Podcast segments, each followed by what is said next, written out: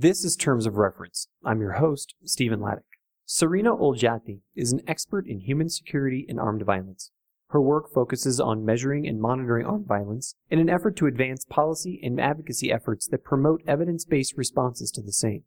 Now an independent professional, most recently she led policy development for the UK-based nonprofit Action on Armed Violence as their head of advocacy.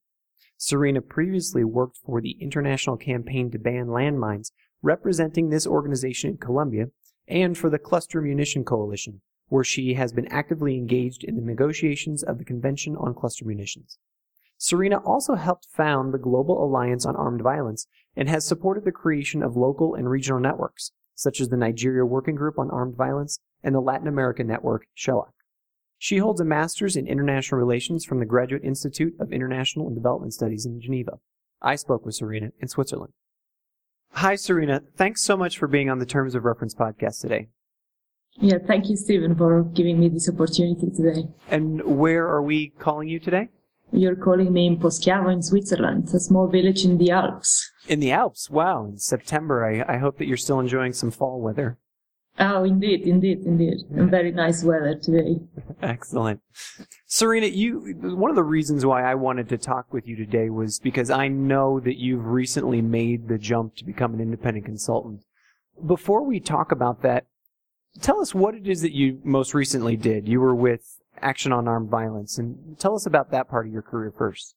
Yes, so Action on Armed Violence is a, a, UK NGO that works to, to prevent and reduce armed violence. So we had different types of work we were, we were doing, both at policy level, which was what I was mainly focusing on, but also with different programs in Liberia, Burundi, Sierra Leone. So what we did was on one side focusing on some of the weapons and the impact that weapons have on the development of countries and, and and local local areas. And on the other side, we also worked with victims of violence and the area, the area I was particularly engaged with was um, all the question about using evidence and data to inform action. So that's really what I've spent most of my last years doing. In particular, for example, working with the Small Arms Survey and the Oxford Research Group, the Global Alliance on Armed Violence, to develop a template that countries and local government can use to report on violence and insecurity so this is a mix of indicators that can help understanding what the impact of violence is locally, but also a chance for countries to promote what they've been doing in terms of programs or actions or policies and, and, and really start building more understanding about the impact that violence has on the development of countries and what really works in order to address it. What are the two or three most important findings of that work that, that you discovered thus far? Well, I guess the most important one um, at this stage is that there is a lot that needs to be done. It's very, very difficult to have good data about violence for a number of reasons, really. Um, in one, on one side, as you can understand, it's very sensitive and governments don't really like to share too much information about violence because there is belief that um, you might point the finger of what they've been, not been doing. But it's also because in some cases it, it is definitely dangerous to share information about the victims or who has been killed, who has been injured because of the local realities. So one major finding is that there is a lot of need and a lot of scope to improve the capacities and the understanding of why um, violence is uh, data on violence is is useful and how it can be used. And at the same time, also, I think that compared to possibly other areas of development in the in the violence uh, agenda, the use of data to evaluate um, the impact of what you've been doing is not that great because of the challenges with having relevant data. So there is a lot of uh, work that can be done in terms of discussing how you can use data to to show uh, the impact of of what you've been doing. Is there a you know, you were with uh, Action on Armed Violence for five years or so, and you've been thinking about this topic for quite a while. What's the most surprising finding that you have found specific to either small arms or violence or or the, you know the the work that you've been doing? What what Can you remember something that you made just wow, I didn't expect that? One of the findings, which is by now it's completely known among some people, but not, is the huge amount of violence that happens outside of conflict situations. We have seen, like, for example, what I was really surprised is to see the rates of violence in El Salvador, say, or Jamaica, to be as high as the ones in Iraq during, during the war. Or, for example, that only, really only one in 10 of the violent deaths happen in conflict situations. So all this phenomenon of, violence, which, for example, Latin America is very affected of, is quite hidden and it's not very well recognized, for example, in the donors agendas and in the donors plans, which mainly focus on conflict and post-conflict. So this was for me one of the main surprises when I started this work. By now it's not a surprise, but it, it still is for a lot of people to mm. hear this. Sure. And so you're saying, you know, when when a donor thinks about violence, it's it's war essentially. It's exactly. tanks and helicopters and those kinds of things. But when we think about gang violence, when we think about street violence, those kinds of things, it's just a, a much more massive problem. It is massive, and there is a lot less of a coordinated strategy to how to address it. How did you find yourself in this work? Was this I'm sort of going back to your university years and those kinds of things was this something you woke up as a teenager and said, you know, I, I know that I need to go out and help people or did, how did this work find you? I strongly believe in doing something which I'm passionate about. And this work find me not that much because of its content at the beginning at least, but because of the way it was, it was being done. I, I you know, I strongly, I strongly believe that if the right people come together, they can, they can achieve pretty much whatever they want. And the first job I had was with the Cluster Munition Coalition. And it was in 2006. So this was the beginning of the coalition. And it was a time where they came together because um, they saw the impact of cluster munitions on the population and decided that it was time to do something about. And within two years of this group working together with states and, and international organizations, there was a ban on cluster munition, which was like, mm-hmm. for me, amazing. And it really showed me the potential that you have in this area of development, which, where there are many, really many topics you can work on, but the potential you can have if you just join efforts. And this is something I do in mostly everything I, I, I work on. It's always to build partnerships with um, with the local local people in order to to address whatever I'm working on at the, at the time. So you've had you actually quite early on had the experience of seeing real effectiveness in the work that you had. I think many people who work in development and aid that's one of the larger frustrations of it's such a slow change process or there's so much effort but there's really very little tangible evidence of change yeah, uh, no, I agree. I was, I was in that sense very lucky to, to be able to witness this, uh, that at the beginning. I think, um, some of the work I've been doing now has more a tendency of taking really long time to, to, to have an impact because of the approach that I've taken and we've taken with the organization to actually, you know, always sit down with all the partners that, uh, that have a stake in violence prevention locally and to start off by building an observatory, gather the data, share the data, and then start informing programs. So this obviously takes quite a lot of time. Mm-hmm. But at policy level, I've seen, I've seen actually many areas where there was quite a good success also with this, the arms trade treaty, which has just been negotiating. This has taken a lot longer, obviously, than, than the cluster munition coalition. But I repeatedly see that the people that come together say with, with a very clear and specific goal, they tend to achieve what they what they are looking for. Sometimes what I feel like in the development area is that um, the goals are a bit blurry, if you want, or there are so many things that people aim to achieve with one thing that you lose a bit the focus. And I think that is part of why sometimes things don't move forward as, as fast. I'm glad to hear you say that. That's one of the things we I, we champion here at Aidpreneurs. You know, pick one thing, make that your thing and you know just do that and, and make change that way that's fantastic you know one of the things that i'm sure some of our listeners are trying to get a grasp of is They just heard you say that you've really, you know, you've affected policy change. You've had the arms trade treaty. You've had the, the ban on cluster munitions. Paint a picture for me about what did that really mean in your profession? Were you sitting around the Security Council, you know, negotiating, or were you, you know, were you, you know, one of hundreds of people working on this? Uh, I think that there's a mythology about how these things get done. And tell us what your specific, you know, role in that machine was. Well, it was different in the in different one, but mainly I was one in in, bo- in all of them. I was one of many people doing doing the work. So the the Cluster Munition Coalition was over 300 organizations. What I was doing specifically was coordinating the work in Latin America. So like deciding some advocacy strategies that would work regionally, and then start to promote that. And so most of it was really an advocacy work, sit down with the government, sit down with the people in capital, discuss specific political issues that they might have with the content of, of the treaty, this kind of thing. So it was a lot of advocacy really, but it was always done in collaboration with, with many other peoples. Were you able to see, were you able to come to a moment where, where you got to witness the treaty being signed or were you, you know, half a world away while, you know, official policymakers were signing a treaty or something like that?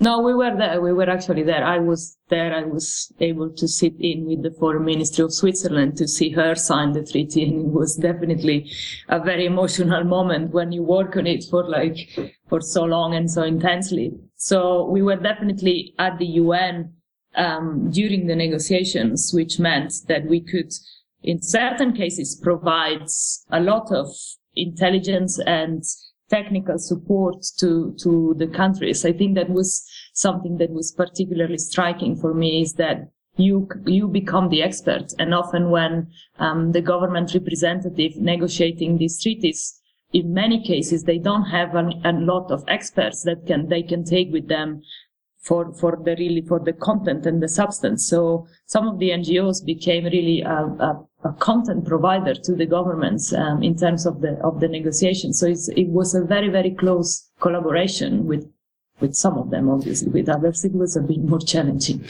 So that, that that's really where I wanted to go next. What what sort of challenges are faced when you are an advocate in that way, especially when you're working on something as substantial as an international treaty?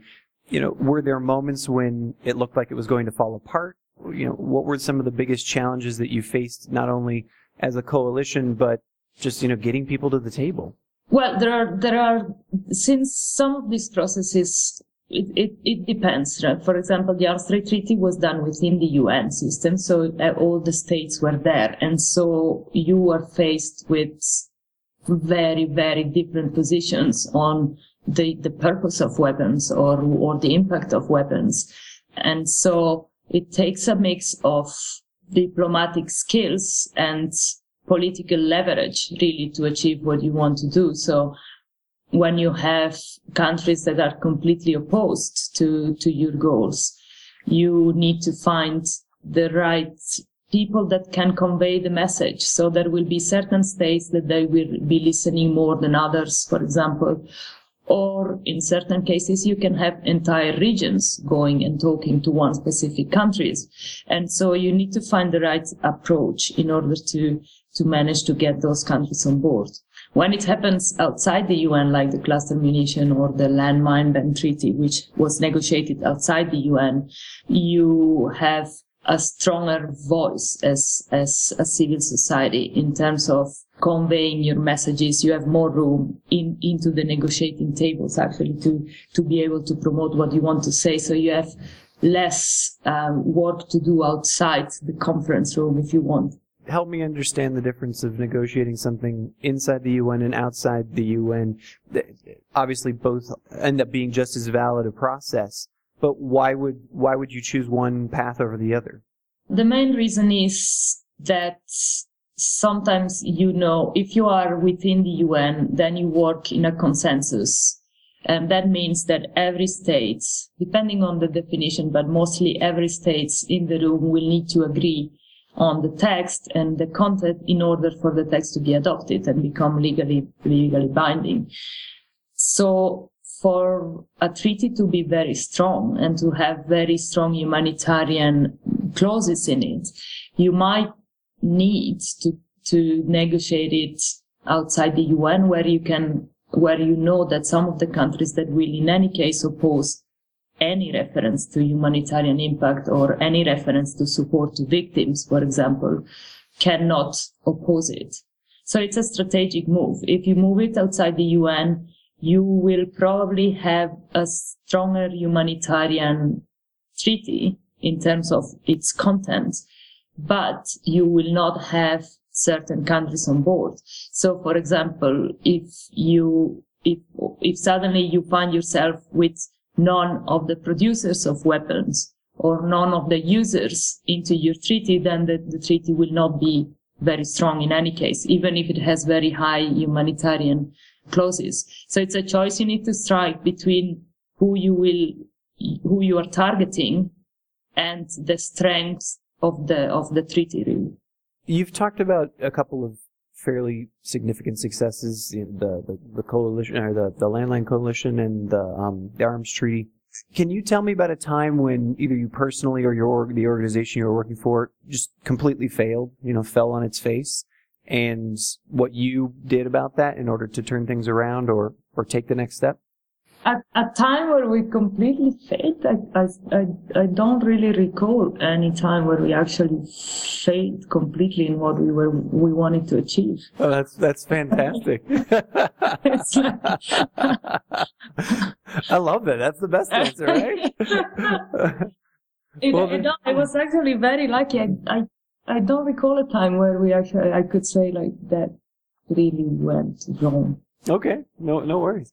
then, then let me ask a different question, and this will start to take us in the direction of of you as an independent consultant now. Is what were some of the biggest challenges that you faced working for an organization such as Action on Armed Violence? You know, you were you were a, an employee for them. What were some of the frustrations while you were working on these important issues? One was more of a personal frustration. The, the main one, which is also the main reason why I decided then to move into consultancy, is that I did not have a lot of control over my time. I was traveling a lot, a lot, a lot. And I really felt like I couldn't really manage my time the most efficiently, mm. both in the terms of the time I was away and the time I, I could then not do things projects that other projects I would like to do, but also because you work, you know, basically nine to five when you're lucky, which doesn't happen often, but mm-hmm. you work on a specific timetable every day. And so I personally, because of my personality and, and the way I, I work best, was struggling to be efficient all the time. I prefer to you know, set my time and set my goals and then work towards that instead of telling myself I need to be at my desk from nine to five, for example. Mm-hmm. So one frustration I had is this need to be there depend at every day, every time, um, at the same time, instead of being working really with with the way I, I, I work best and at the times where I work best. Sure. So less um, results oriented and more basically just time function. Yes, often yes. And how have you, you know, was there a moment when you realized that evidence, you know, uh, was the, was was where you wanted to take your career? Was there an aha moment? You're like, this is this is the mo- this is the most important thing for me. Well, funnily enough, it came with time. I actually would not have thought myself as loving data and all these kind of more nerdy things, if you want.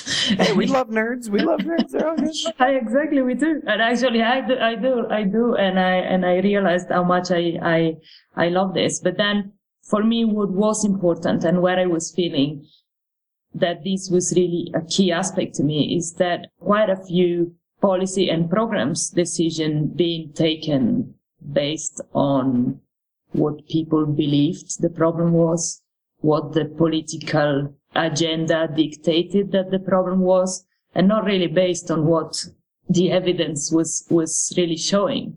So when I started working, for example, uh, with my colleagues in Burundi, and I sat down with the police there and with the the army and the Ministry of Defense, and they started discussing, you know, why it was helpful to share data and how they could use it.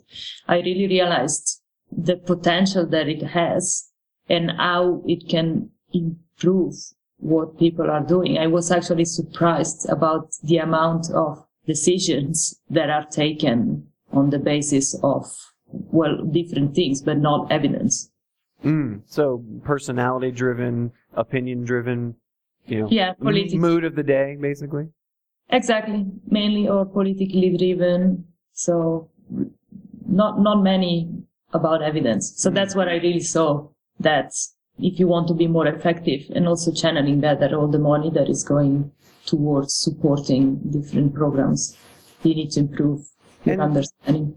And so you've you've taken the decision to, to move to independent consultancy. You, you had alluded to a couple of things about the challenges you, you were facing, use of your time, those kinds of things. Was there a was there a moment, then sort of that aha moment, as we like to say, where you said, you know what, this is it. I'm I'm ready to make the jump. It, it wasn't, no, it wasn't really a specific moment. It's something that I was thinking in my mind and that I, I built it up, if you want. It wasn't, it wasn't something suddenly I said, oh, that's it. It's with the time. I knew that I wanted to be able to better manage my time. And also, I think mainly I believe that after a while, it is good to get out of your bubble. I felt personally that I was losing a bit of my creativity and putting myself on the spot. You know, when you feel a bit too comfortable about what you're doing and you must start replicating. And I always told myself, because I saw that happening many times, that I would avoid replicating things or just sitting in my position and, and, and just take everything for, for granted because that's what I've been doing in the last years. So mm-hmm. it was a choice also in that sense. I think it's it's important to for my creativity and, and my passion to, to move on and also, you know, throw myself a bit into the unknown. So tell us then, I think it's fantastic that this was really sort of a prepared process for you. Take me through what did you do to prepare? How, you know, did you start saving money? Did you announce to people and say, "Hey, I'm I'm going to be going independent in 6 months or 1 year?" And you know, did you start to build a network? Do you, you know, do you have a contract that you already landed before you left? What are those tools and pieces that you put together? I definitely cultivated my contacts. I was luckily to, because I work in partnerships and build up partnerships, and that's what my expertise is, to have a lot of contacts and a lot of people that know how I work and that appreciate that. So I started, you know, looking at opportunities to take some of the projects that I've been working on, maybe look at other opportunities, just discuss whether people would be interested in, in doing some consultancy with me on, on some of the stuff that we have done on new projects. So it was kind of testing to see the interest of organizations in working with consultants, whether it was me or others, but just really looking a bit at the market that there was around in, in, in, in the areas that I'm working on and the interest of people in, for, in, to work with consultants and what was good or not. I spoke with some consultants that do this type of work and they gave me great recommendations about, you know, what is challenging, how to move forward. So all that I was able to do in preparation, really, if you want, whilst I you- was Can you can you share some of those challenges? Like some of maybe one of the two that, that really stuck out in your mind about wow, I, I need to look out for that. I guess one that was very interesting. The, the one person told me never under undersell yourself, and the, the challenge that what that was not a challenge in my in self, but I guess the challenge of knowing what you're worthy and how to present what you're worthy. It's quite tricky, more than actually other other things I found. It's really what are you worthy and how do you sell that really. It's i found it very interesting and and and in some areas quite quite challenging. And And then do you have you already put together a strategy for how you're able to communicate that? no i'm working on that now because what i decided to do when i when i quit AOAV was to take few months for myself to build my next move. So i really consciously wanted to have some time off where i could focus on these things because I want to avoid just roll into projects or, or, or specific things just because they are there. I really want to have the time to think through, you know, what am I passionate about? Is this still what I want to work on? And how do I work to do that? So I, I, I took this time off to do that. And I also organize myself so that I don't only rely and um, on on the consultancy. So I have some other projects that have nothing to do with development and aid and armed violence prevention that I, I want to build up and I've started building up so that I don't rely exclusively on either of those things, which mm-hmm. allows me a bit more of a room to actually, you know, really take up things that that I'm passionate about. Can you uh, are you willing to tell us what some of those other projects are? Are they, are creative outlets or something completely different? Or Oh, they're completely they're completely different. They they go into massages and use of energy, and it's more of an individual individual work that I, that I do. So it is it is not much to do with the consultancy work I do, apart that it allows me to understand people very well. awesome. So as you are taking these couple of months to build this foundation for yourself and, and really take the time to know what your message is and put it out there. Tell us about how you right now are thinking about you're going to structure your work. Is it do you want to have a portfolio of, of small projects that you you know continue to work on? Do you do you think you'll want to work for one big client for six months at a time, or what do you think your preference will be? I think my preference will be to start off to have more than one client. In terms of the length, I I do believe I that I would like to have projects where I really have the time to work with the client on the recommendations we might come up with and, and the implementation of it. I saw some cases where, you know, consultant comes in, does a review or an evaluation, leaves and writes a report and then mm-hmm. that's it. And nothing really happens afterwards. Whereas I saw um, particularly when we were working in Burundi, if you actually take the time to work and sit down with the people and, and really start implementing your recommendation with them and give them the time to integrate them, then they, they really make a difference. So I don't have a preference really on the time length, but it, I will want something where I have the time to look at this implementation as well. Are there tools or techniques or particular skills that either from maybe your you know your education or that you picked up when you were at AOAV or they're just things that you know that you've used that help you to be particularly effective either as you know an advocate or that you're going to use in your independent consultancy that you think are, are just sort of one of your game changers? One thing i definitely always do, whether it is going into negotiation or or preparing for for a meeting or whatever, is to find some background information or talk to people that might know the person or might know the organization. So the build up and the intelligence I can gather before I go into a discussion, whatever the discussion is. I think in some cases was was really a game changer, especially when you when you are negotiating and you know the characteristic of the person you, you will have in front or some of the interests. It, it's really something that makes my life a lot easier at the time of having an impact in, in what I'm taking I'm talking about. So I do spend quite a lot of time preparing myself beforehand with different information. Sure, preparation is key. Huh?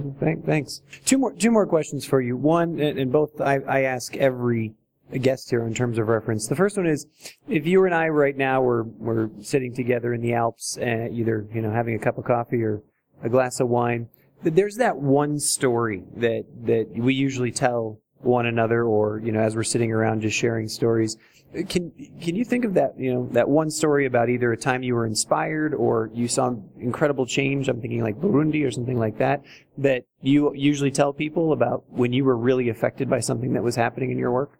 There are numbers. I, I think one person that inspired me particularly was name is, is Branislav Kapetanovic and he was in the Serbian army and he was defusing a cluster munition when it exploded. So he lost all his arms and legs, and he has become one of the advocates of the cluster munition coalition. And I think a person that has taught me immensely many, many, many, many things really about life and how to approach life. And one of these persons that reminds me of you know, why I'm doing what I'm doing. And, and like him, I've met many really around, in my trips. And it's always, it's always these people that can go through life with a smile and a lot of strength, no matter what they have been, been through. So that's definitely him and many others. Mm, I, will uh, make sure that his name appears on your uh, uh, on on this post here, so that people can look him up and uh, share in that inspiration. Thanks for sharing that. The last question I always ask every guest here in terms of reference is: there are a lot of people listening right now who are either thinking about transitioning their career into development or humanitarian aid, or have just completed a master's degree, or you know maybe they're they're already professionals but they want to get better what's your critical piece of advice that you give people about how to be successful in this profession? The main one is be really clear about what you want. So take the time to think and imagine what your work would look like, what you want to work, how you want to work. And the second one is never be shy to ask for advice and reach out to people. I, I do think that a lot of opportunities come from talking to people and connecting to people a lot more than spending times on websites or just sending out CVs without really thinking about what you want to achieve. So my two advice would be be really clear about what you want and spend time reaching out to the right people or just presenting yourself and talking to people. Serena, thank you so much for your time today. This has been a fantastic interview. Thank you very much to you. You've been listening to the Terms of Reference podcast from aidpreneur.com. Subscribe to us on iTunes.